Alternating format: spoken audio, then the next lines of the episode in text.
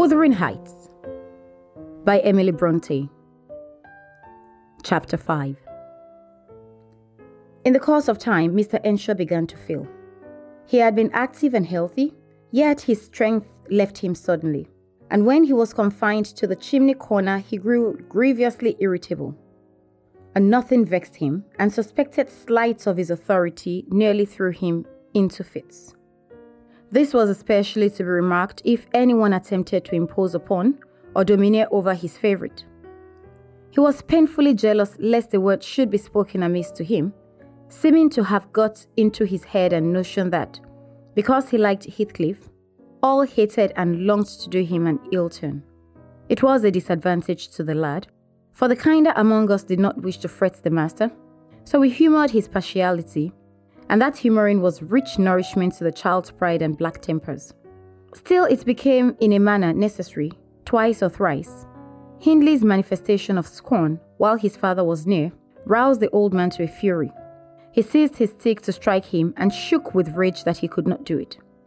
At last, our curate, we had a curate then who made the living answer by teaching the little Lintons and Earnshaws and farming his bit of land himself, advised that the young man should be sent to college and Mr. Earnshaw agreed, though with a heavy spirit, for he said Hindley was not and would never thrive as where he wandered. I hoped heartily we should have peace now. It hurts me to think the master should be made uncomfortable by his own good deed. I fancied the discontent of age and disease arose from his family disagreements, as he would have it that he did. Really, you know, sir, it was in his sinking frame. We might have got on tolerably, notwithstanding, but for two people, Miss Cathy and Joseph. The servant, you saw him, I dare say, up yonder. He was, as is yet most likely, the wearisome self righteous Pharisee that ever ransacked a Bible to rake the promises to himself and fling the curses to his neighbors. By his knack of sermonizing and pious discoursing, he contrived to make a great impression on Mr. Earnshaw, and the more feeble the master became, the more influence he gained. He was relentless in worrying him about his soul's concerns, and about ruling his children rigidly. He encouraged him to regard Hindley as a reprobate, and night after night he regularly grumbled out a long string of tales against Heathcliff and Catherine, always minding to flatter Earnshaw's weakness by heaping the heaviest blame on the latter. Certainly, she had ways with her such as I never saw a child take up before, and she put all of us past our patience 50 times and oftener in a day. From the hour she came downstairs till the hour she went to bed, we had not a minute's security that she wouldn't be in mischief. Her spirits were always at high water mark, her tongue always going singing, laughing, and plaguing everybody who would not do the same. A wild, wicked sleep she was, but she had the bonniest eye, the sweetest smile, and lightest foot in the parish. And after all, I believe she meant no harm. For when once she made you cry in good earnest, it seldom happened that she would not keep you company and obliged you to be quiet than you might comfort her. She was much too fond of Heathcliff. The greatest punishment we could invent for her was to keep her separate from him. Yet she got chided more than any of us on his account. In play, she liked exceedingly to act the little mistress, using her hands freely and commanding her companions.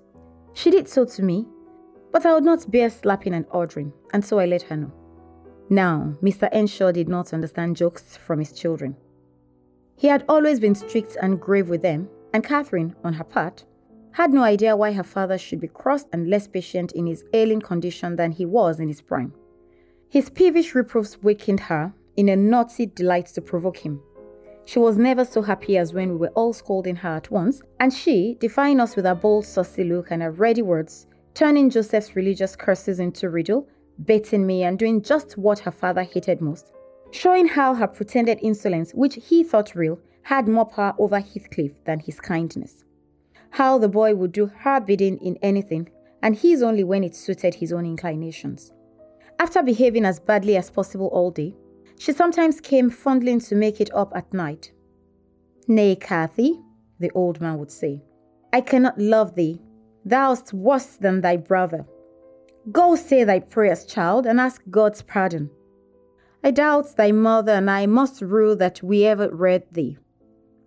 That made her cry at first, and then being repulsed continually hardened her, and she laughed if I told her to say she was sorry for her faults and begged to be forgiven. But the hour came at last that ended Mr. Earnshaw's trouble on earth. He died quietly in his chair one October evening, seated by the fireside. A high wind blustered round the house and roared in the chimney. It sounded wild and stormy, yet it was not cold. And we were all together, I a little removed from the hearth, busy at my knitting, and Joseph reading his Bible near the table, for the servants generally sat in the house then after their work was done. Miss Cathy had been sick, and that made her still. She leaned against her father's knee, and Heathcliff was lying on the floor with his head on her lap. I remember the master before he fell into a doze, stroking her bonny hair. It pleased him rarely to see her gentle and saying, Why canst thou not always be a good lass, Cathy? And she turned her face up to his and laughed and answered, Why cannot you always be a good man, father? But as soon as she saw him vexed again, she kissed his hand and said she would sing him to sleep. She began singing very low, till his fingers dropped from hers, and his head sank on his breast. Then I told her to hush and not stir, for fear she would wake him. We all kept as mute as mice a full half hour, and should have done so longer, only Joseph, having finished his chapter, got up and said that he must rouse the master for prayers and bed. He stepped forward and called him by name and touched his shoulder, but he would not move. So he took the candle and looked at him. I thought there was something wrong as I set down the light and, seizing the children each by an arm, whispered them to frame upstairs and make little din they might pray alone that evening. He had somewhat to do. I shall bid father good night first, Catherine said, putting her arms round his neck before we could hinder her. The poor thing discovered her loss directly. She screamed out, Oh, he's dead! Heathcliff, he's dead! And they both set up a heartbreaking cry. I joined my wail to theirs, loud and bitter. But Joseph asked what we could be thinking of to roar in that way over a saint in heaven. He told me to put on my cloak and run to Gimmerton for the doctor and the parson. I could not guess the use that either would be of then. However, I went, through wind and rain, and brought one, the doctor, back with me. The other said he would come in the morning. Leaving Joseph to explain matters, I ran to the children's room. Their door was ajar. I saw they had never lain down, though it was past midnight but they were calmer and did not need me to console them. The little souls were comforting each other with better thoughts than I could have hit on. No person in the world ever pictured heaven so beautifully as they did, and in their innocent talk, and while I sobbed and listened, I could not help wishing we were all there safe together.